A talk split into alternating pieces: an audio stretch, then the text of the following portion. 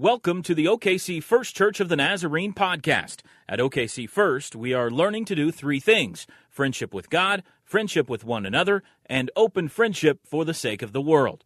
For more information about OKC First, please visit okcfirst.com.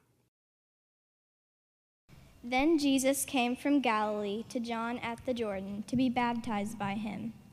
John would have prevented him, saying, I need to be baptized by you and do you come to me? But Jesus answered him, Let it be so now, for it is proper for us in this way to fulfill all righteousness. Then he consented. And when Jesus had been baptized, just as he came up from the water, suddenly the heavens were opened to him, and he saw the Spirit of God descending like a dove and alighting on him. And a voice from heaven said, This is my Son, the Beloved with whom I am well pleased. This is the word of the Lord.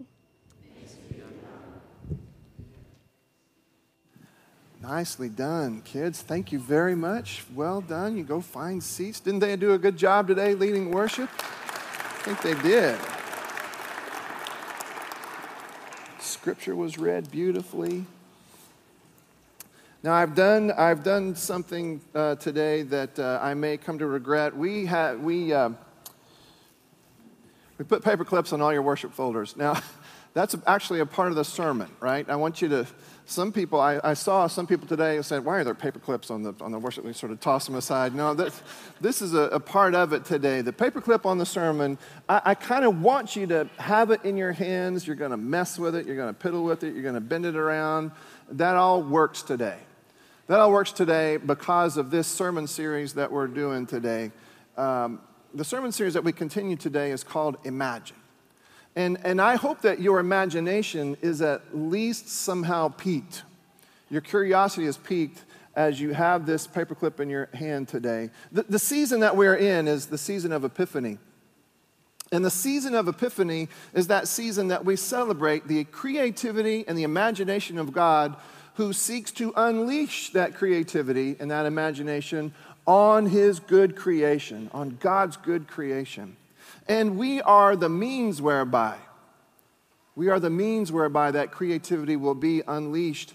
But I am concerned that at times Christians underestimate and underappreciate the absolute importance of imagination. But hear me say this I, think there are a few uh, elements that are indispensable if we were to somehow reduce Christianity to a kit I would say in this kit, you have to have the following. You have to have a selfless, sacrificial love. You have to have it. You Have to have it. You also have to have integrity so that people actually believe you when you say, I love you. It has to be integrity. You have to have imagination. You have to have imagination because what God wants to do, God wants to do in and through you, which means at some point you will have to tap into the imagination of God. And, so we're going to have this, uh, this series, uh, several weeks worth of a series on imagination. Now, sometimes imagination, and I'm going to use another word uh, sort of interchangeably today, and that word is creativity sometimes with imagination and creativity, what you do is you, you make something out of nothing. You conjure something out of nothing. That is not what we are doing today. Today, we are talking more along the lines of the creativity or the imagination that takes what is, maybe like a paperclip, and does something imaginative with it. So, today, the imagination, the creativity that we're going to talk about today, is not the creativity or the imagination in which someone makes something out of nothing. It's a very important distinction. What we're talking about today, what I believe God wants to do with us and then through us, I think God wants to take what is and reimagine it, reorganize it, recreate it. And so you have a paperclip. Now, if you look up online, you say, okay, I need to uh, work a group of people, a small group or even a large group, through some exercises and creativity to somehow broaden or expand or deepen their creativity. A lot of the time, you're going to see this whole paperclip thing come up. And so people try to do amazing sorts of things with paper clips. Um, this is actually made completely out of paper clips, right? Now, when I saw this, when I saw this, it made me think of somebody who's actually in our church. We have somebody here in our church who is a genius when it comes to taking something that is the, the normal and the mundane and making something spectacular out of it. For example, uh, this is a space shuttle. Now, Kent, you did this and you had some help doing this, but how many milk cartons are involved in this particular space shuttle? Only 41,000 cartons of milk are involved in making, and, and it says here, but, but tell me how big, it says 14 feet wide and 22 feet tall. So this is in your garage or something like that, or where is this right now? At the school. But you won an award, a $5,000 award because of this incredible creativity and imagination. Whenever I have uh, the need for something incredibly creative or, or imaginative, this is the first call I make right here. Kent Hathaway can take what is and make something amazing out of it by rethinking it, reorganizing it. That is the key thought you have to think as we move into these verses in this passage of Scripture today. God seeks to do something with what already is. Now you recognize, right, that when God we have this we have this narrative early in scripture. The story of the creation. God breathes into creation and things happen. Now, you might say to me, oh, well, there's something, there's a time when, when God made something out of nothing. Well, actually, if you look at the words that are there, the words that we have in Hebrew when translated, lead us to believe that what God actually did was He took stuff and reorganized it with His breath and made it into something that was alive, living, life giving. God's about to do it again today in this very important story. This story is so important, the baptism of Jesus, that the Christian calendar says you need an entire Sunday just to talk about the baptism of Jesus. I want to ask you a question. Don't want to leave the topic we've been talking about, but I want to ask you a question. Why in the world did Jesus need to be baptized? Now think about it. In a moment, um, well, let's just say it right now. Uh, in your calendars, you might mark February the 9th.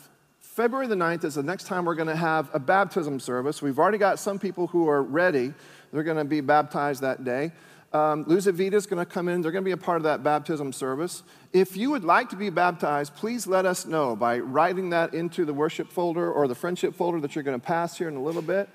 That day, we will also uh, invite people to affirm or reaffirm or confirm their baptisms. And we have a brief ceremony that Jason will walk folks through that day as well. But why? Why be baptized? Most of the time, we ask people, hey, are you going to be baptized and why? They'll say, well, I understand it to be some sort of a, a ceremonial cleansing ritual. Did Jesus need cleansing? Why was Jesus baptized? All the Gospels have this story. I mean, it's a very important story. Why was Jesus baptized? Well, I, I think there's a great answer here. And in fact, Jesus gives it to us. But let's back up a little bit.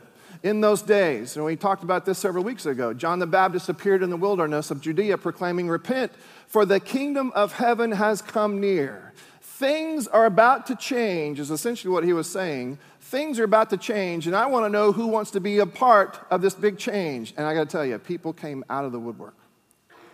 Now, it wasn't that it wasn't about ceremonial cleansing, because baptism, as John would have understood it, and as we understand it, does involve some sense of cleansing, some process whereby you are not only cleansed, but then set aside for a specific great purpose. And so these people came out of the woodwork to be baptized by John because they too believed that something was about to change. They all had heard these rumblings about this Messiah. They all believed that this Messiah would bring about this change. So they all came out to be a part of this change, recognizing that they needed to be ceremonially cleansed and set aside for this specific purpose. And then all of a sudden, Jesus shows up. Then Jesus came to John at the Jordan to be baptized by him. And John was like, wait a minute, you're the author of this entire movement. Why am I baptizing you? John would have prevented him, saying, I need to be baptized by you, and do you come to me? But Jesus answered him, and if we would have translated today, it would have gone something like this Jesus answered him, Just let that go. let it be so now, for it is proper for us in this way to fulfill all righteousness. What in the world? One of my favorite authors is a guy by the name of N.T. Wright, who, by the way, uh, a couple of you have alerted me that he's coming to town, and yes, we need to figure out a way to go and, and hear him speak and whatever. One of my favorite authors, N.T. Wright, is famous for saying this God seeks to put all creation to rights, to set the world to rights, to get it all back, to fix it. Keep in mind that in the book of Revelation, we've talked about creation, let's talk about the end of all things, Revelation. God does not say, I am going to make all new things. God says, I'm going to make all things new. Does that make sense? I'm not going to conjure more out of nothing. I'm going to reorganize what is. I'm going to make all things new. Jesus said, Yes, this movement has begun, and I want to be identified with the movement of putting things to rights.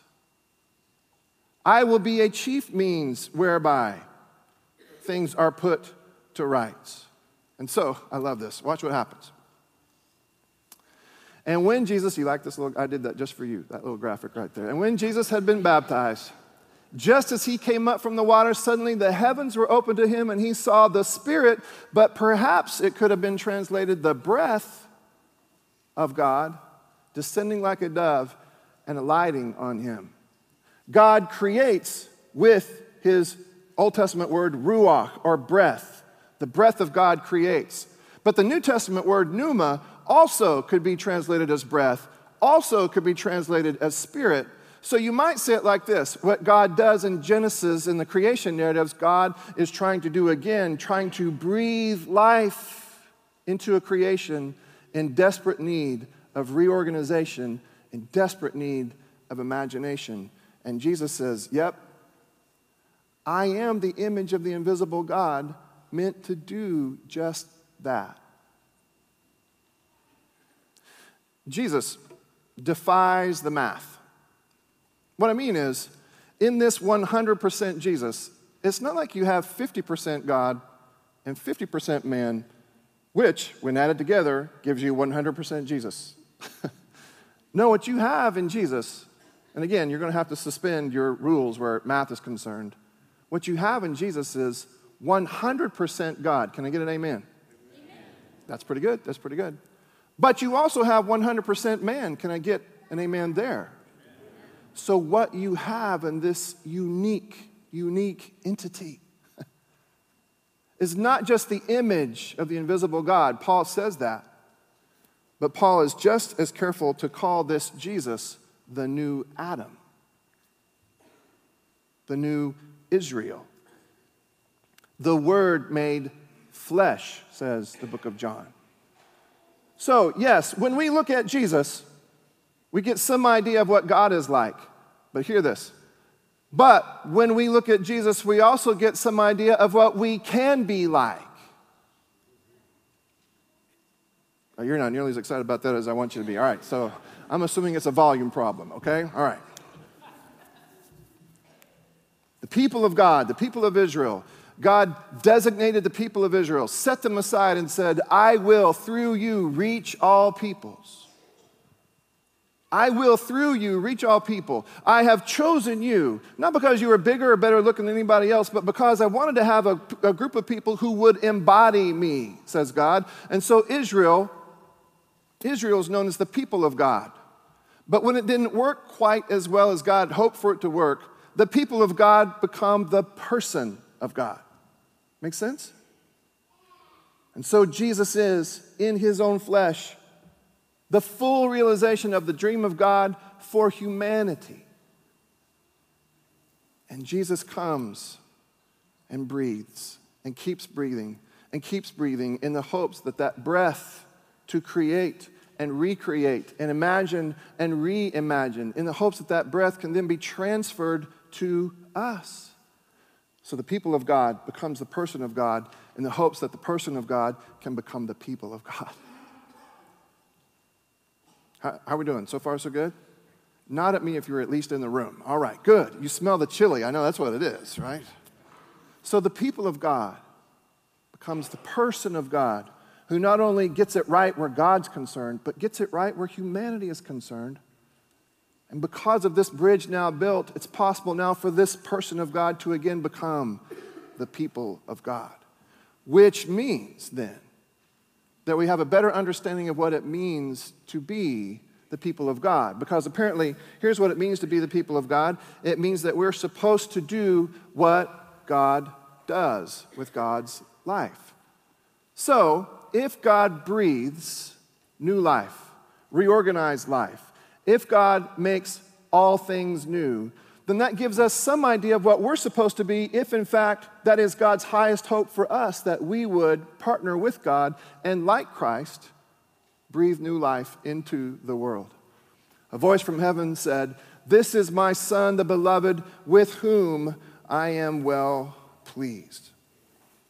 Now, there's another passage of scripture that we could have used today from Isaiah chapter 42. Now, now, watch this.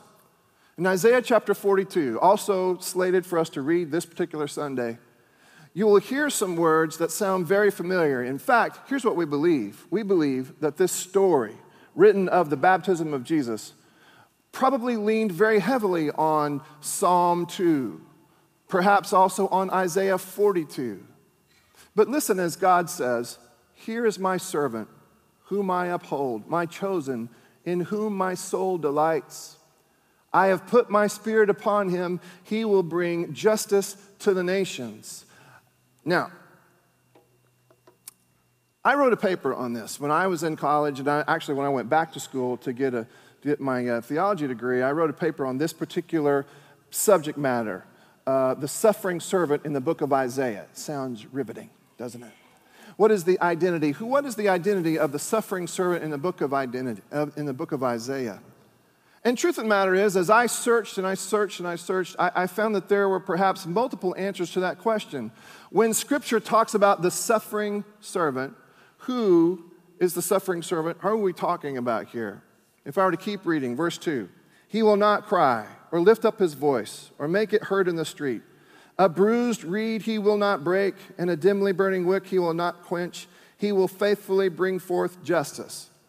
Now, one of the answers is well, it's obviously a predictive text. It's only talking about Jesus. But if we're going to say that it's only talking about Jesus, then we're saying that it had no meaning for the people way back when, when the book of Isaiah was constructed, and that's not accurate. That's not correct. The truth of the matter is, it looks like this the suffering servant probably was a way for this writer to talk about, again, the people of God. The people of God were meant to suffer on behalf of the other peoples around the people of God, Israel, in the hopes that they could, by their suffering, redeem more and more and more of creation. The suffering servant does help us to understand better the role of Christ. So, what is it, John? Is it talking about King Hezekiah because he was a suffering servant way back when? Is it talking about the people of God or is it talking about Jesus? And probably the answer is yes. Probably this is the kind of concept, this suffering servant, that we continue to add to as we understand what it means to be the people of God in the tradition of Christ. Maybe we too are supposed to take this role, the role that we see described here, in these verses in the book of Isaiah. Look at verse 6. I am the Lord. I have called you in righteousness. I have taken you by the hand and I have kept you. I have given you as a covenant to the people, a light to the nations, to open the eyes that are blind, to bring out the prisoners from the dungeon, from the prison, those who sit in darkness. Now, again, I think we do a great disservice to Christ and Christianity when we make now, now, hear this. I want you to hear what I intend to say here. When we make Christianity too spiritual, when we make Christianity too spiritual so that it's so spiritual that it's not tangible, I think we do a great disservice to Christ and Christianity. Uh, let's go back to the subject matter of baptism. Why get baptized? Why get baptized? Is it just to somehow care for your spiritual needs? Is it just somehow to care for your soul?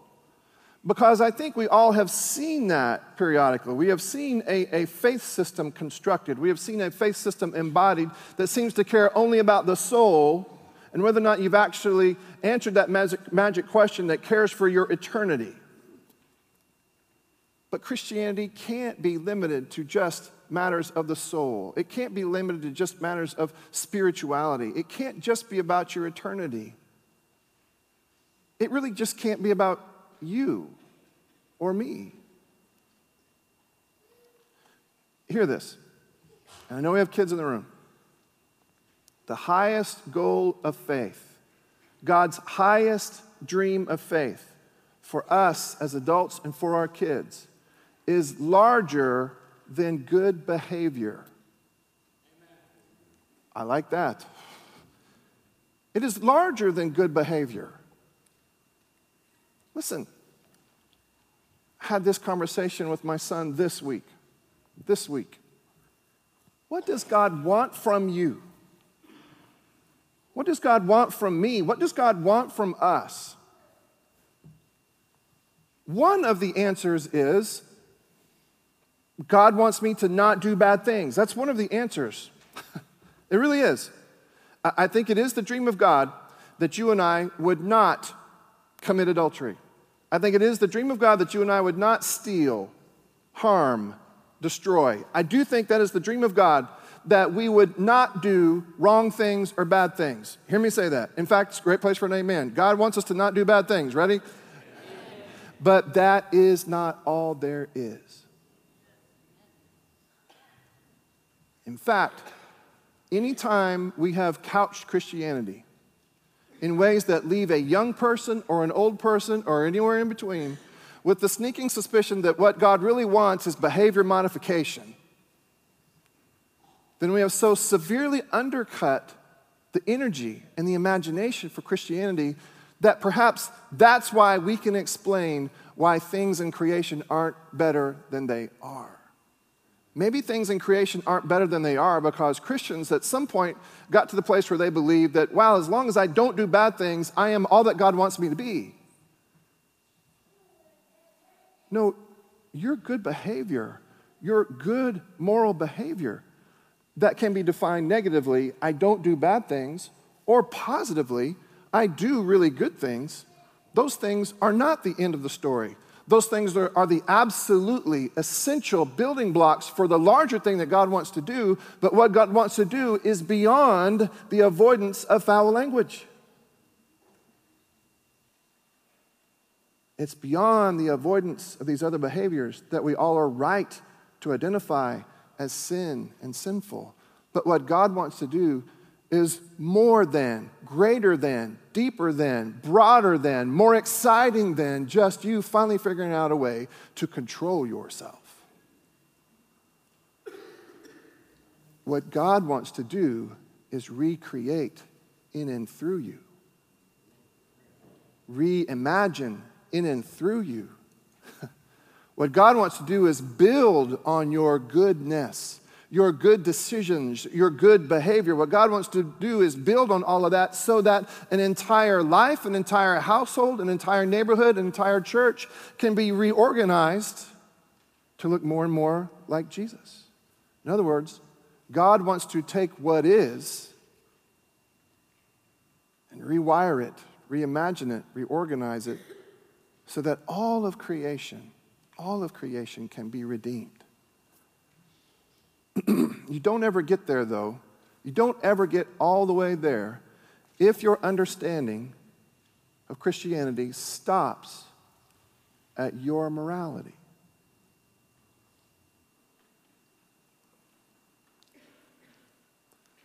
Baptism is actually way more dangerous than that.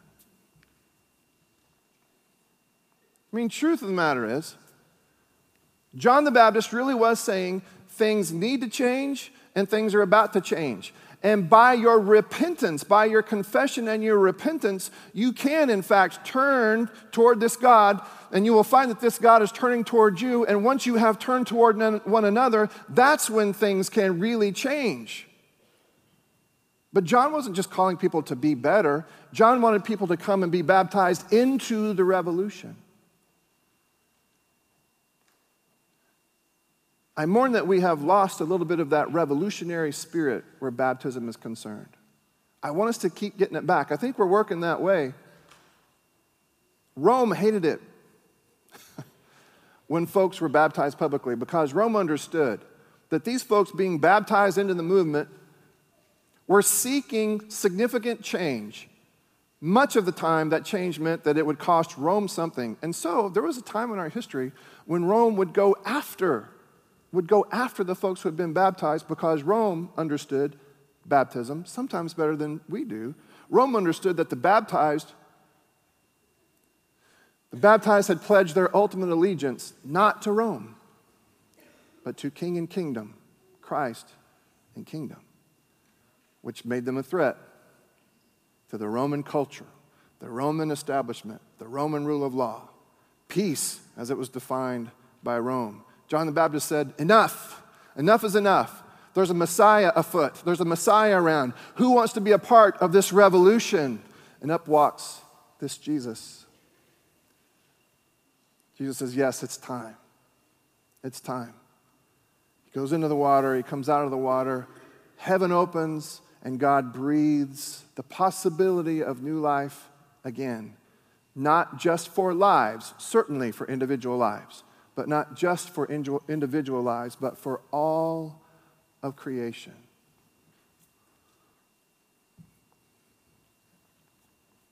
In other words, God wants to take something, make it new, make it different. Isaiah 42. See, the former things have come to pass. The new things I now declare before they spring forth, I tell you of them. That verse just drips with imagination, but it also seeks our participation. There is in your worship folder uh, a brief little story out of the Huffington Post about a, a tattoo artist. A tattoo artist who has to be on the road quite a bit. But not too long ago, uh, his four year old daughter said, Daddy, I drew you something. Okay, let me see it. But she actually made mention of this art project that she had done for him while he was trying to get out the door and get to the airport. I said, Give it to me. Or just give it to me. I'll take a look at it in the airport and on the plane and everything. And he took her little drawing and then he did what he could do and it came back looking kind of different. And now he just asks for their art all the time and, and that's pretty cool. And, and that's pretty cool. And that's way cool. In other words, you have this father who is taking what is and he breathes his own sort of life into it, and the result is an incredible piece of art. But that incredible piece of art required the participation of his child. Uh, are you starting to get it? I love the song the kids sang today. He makes beautiful things. And I think we are right to hear a song like that and hear it as having reference to our individual lives because sometimes our individual lives can feel a little bit like that, the dust that is mentioned there. Sometimes pain and chaos, havoc. Sometimes it can all make a life feel absolutely dusty. So we are right to hear in those songs. We are right to hear from our kids that this God has the capacity, always has had the capacity, to breathe real life into dust. But Jesus is saying something more. John the Baptist is calling for something more. The prophet is saying something more than just that individual lives would be reclaimed. As important as that is, and we must continue to sing that song and help people to understand that as they understand their lives to be dust, this same God can breathe life into dust and make something beautiful out of dust. And yes, it will always mean individual lives and all of creation.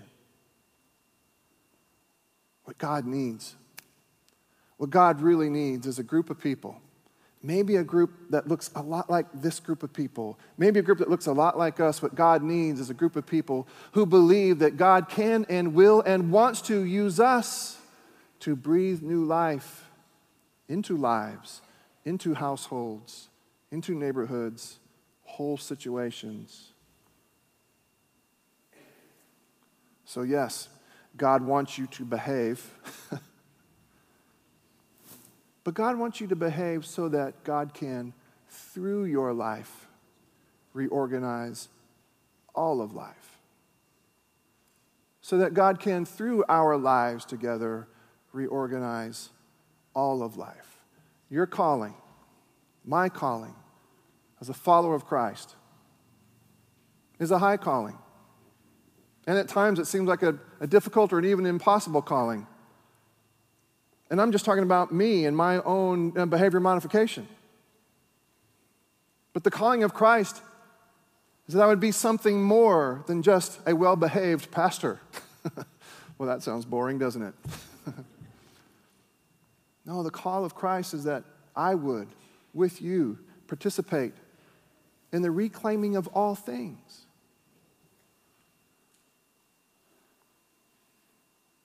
But in order to do so, we will need a divine sense of imagination.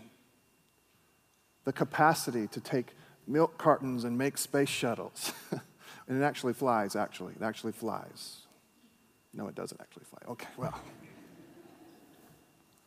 We will need to have this capacity to take paper clips, something as simple as a paper clip, understand the, the symbolism here. We will need the capacity to take a look at something that we have always seen, maybe something mundane, something we see all the time, and yet, given the capacity to see as God sees, given the capacity to love as Christ loves, we can take the simple and the mundane and see it reorganized according to the very nature of a creative and loving God. That's our calling. It's more than good behavior, it's partnership in ultimate redemption. If you have the imagination for it. In a moment, we're going to go to prayer. These side altars will be uh, these side altars will be available for anyone who needs this prayer for healing. And these front altars will be available for anyone who wants to pray any kind of prayer. Now, you'll have that opportunity to go to a, an altar for healing or one of these altars after you will have had the bread and the cup. I, I try to give you some way to approach the table, and here's the way I want you to approach the table today. I want you to think of that tattoo artist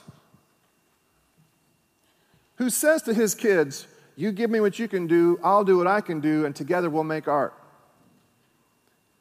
Every time we come to the table, it's the same call. God says, You give me what you've got, I'll give you what I have, and together there will be life. So as you come today with your hands cupped, you come ready to not only give all that you are, but to receive all that God is. Recognizing that somehow, when God does what God does and you do what you do, the result is life. If you're helping us this morning, would you go ahead and come and take your place? Let me go ahead and pray and, and bless the elements, and I'll have a few more directions after that. Dear Heavenly Father,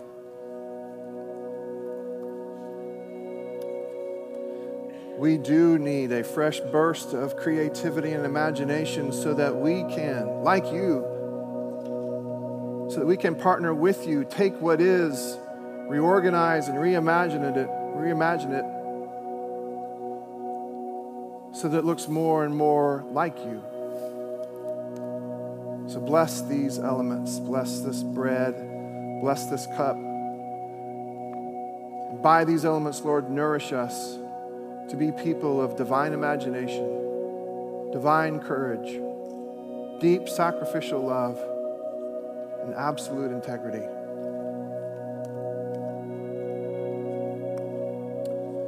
So, here are your directions. In a second, you'll see that these folks are going to fan out all over the sanctuary. Around here, we take communion. Every time we take it, we take it by intinction, which means that as you come up with your hands cupped, ready to receive, means that someone's going to take a pinch of bread and press it right into your hands.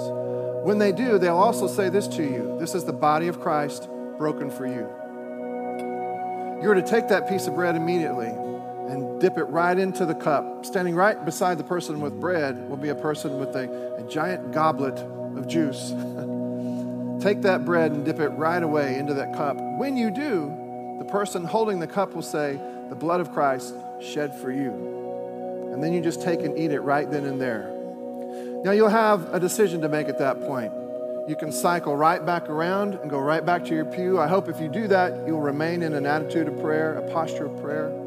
Or maybe that's when you come and you find a place to pray at one of these altars.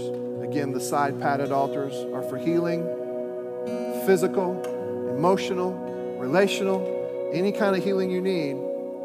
We believe in that prayer, and someone will meet you there to pray that prayer along with you. But these prayers, perhaps these are the prayers that people will pray at these altars. God, I fear that my life is right now dust.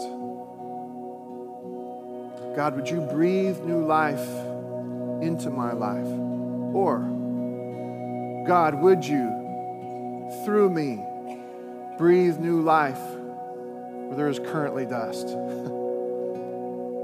or, God, would you use us as a church, as a people, as a movement? Would you use us to reorganize all over creation?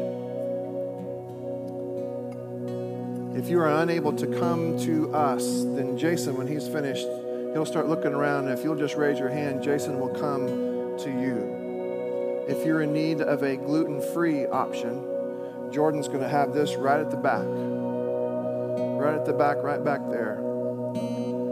So, in a moment, I'm going to ask you to stand, exit your pew to the left, come forward with your hands ready to receive what God's going to contribute to this art. Now, across the sanctuary, if you stand up, all are welcome at this table. All who are aware of their need for God are welcome. Come and eat.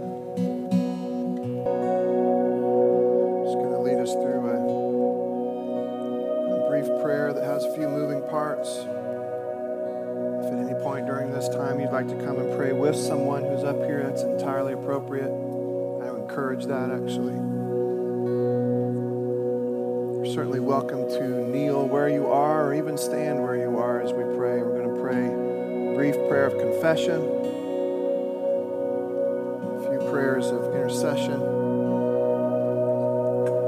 and end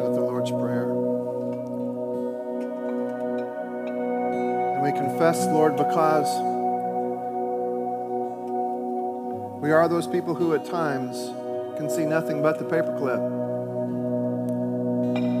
We can see nothing but the mundane, the ordinary, the perhaps the hopeless in a situation. We confess, Lord, that at times we're looking in the mirror when we understand ourselves to be in hopeless situations. Perhaps we understand ourselves to be hopeless. Confess, Lord, that there are times when we forget that yours is the breath of life that brings order to chaos, that brings life where formerly we had death. We forget, Lord, that you have the capacity to breathe and make dust into something alive. So forgive us for our forgetfulness. God, breathe into us.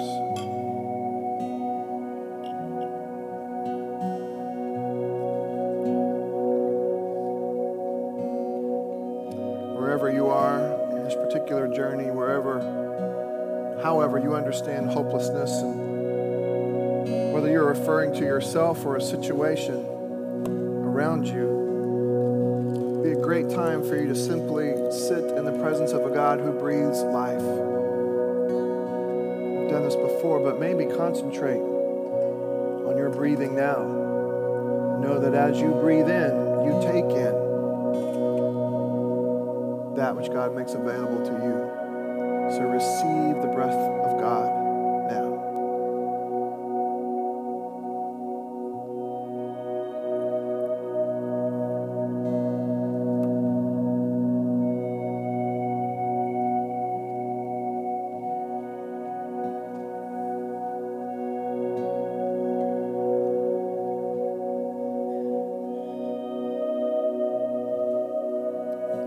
Father, there are some in our fellowship, folks that we know that are in pain due to illness, or disease, or injury, or tragedy. We pray for Stuart McMenemy today and the loss of Gene McMenemy yesterday. Pray, God, that you would surround Stuart and his family and Gene's family. Midst of their sorrow, God, may they know you as the God who breathes life into dust.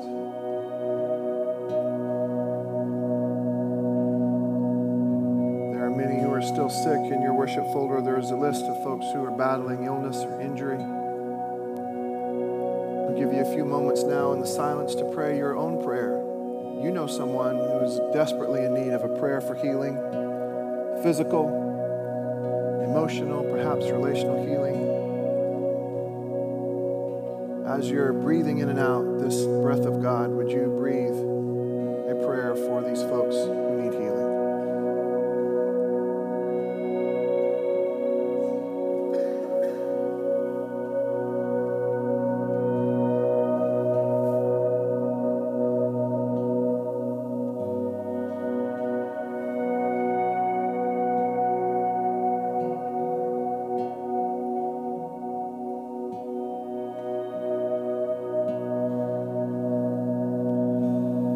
best hope is that we would be a, a community of life giving breath. So we pray, God, that you would continue to shape this place and shape this message. Shape us so that we can partner with you to shape the neighborhood, the city,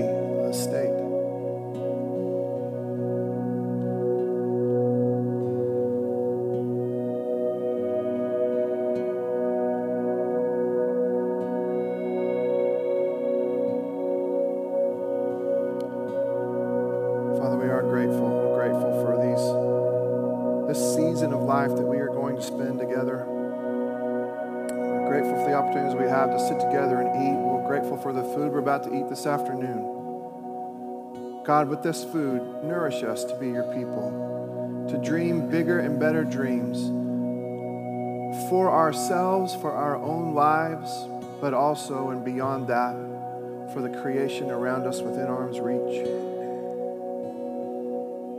Would you help us to be people who not only pray the words of the Lord's Prayer, but help us to be people who consider the words of the Lord's Prayer? May these words again challenge us today. May we mean them more today than we did last week. Move us toward a time, God, when we can actually see ourselves as embodying these incredible, creative, imaginative concepts. Church, I'd invite you now to pray along with me the Lord's Prayer, and we will use the words debts and debtors. Let's pray. Our Father, who art in heaven, hallowed be thy name. Thy kingdom come, thy will be done, on earth as it is in heaven. Give us this day our daily bread, and forgive us our debts as we forgive our debtors. And lead us not into temptation, but deliver us from evil. For thine is the kingdom, the power, and the glory forever. Amen. Thanks for listening to this podcast. For more information about OKC First, please visit OKCFirst.com. Like us on Facebook at Oklahoma City First Church of the Nazarene, or follow us on Twitter at OKC First Church.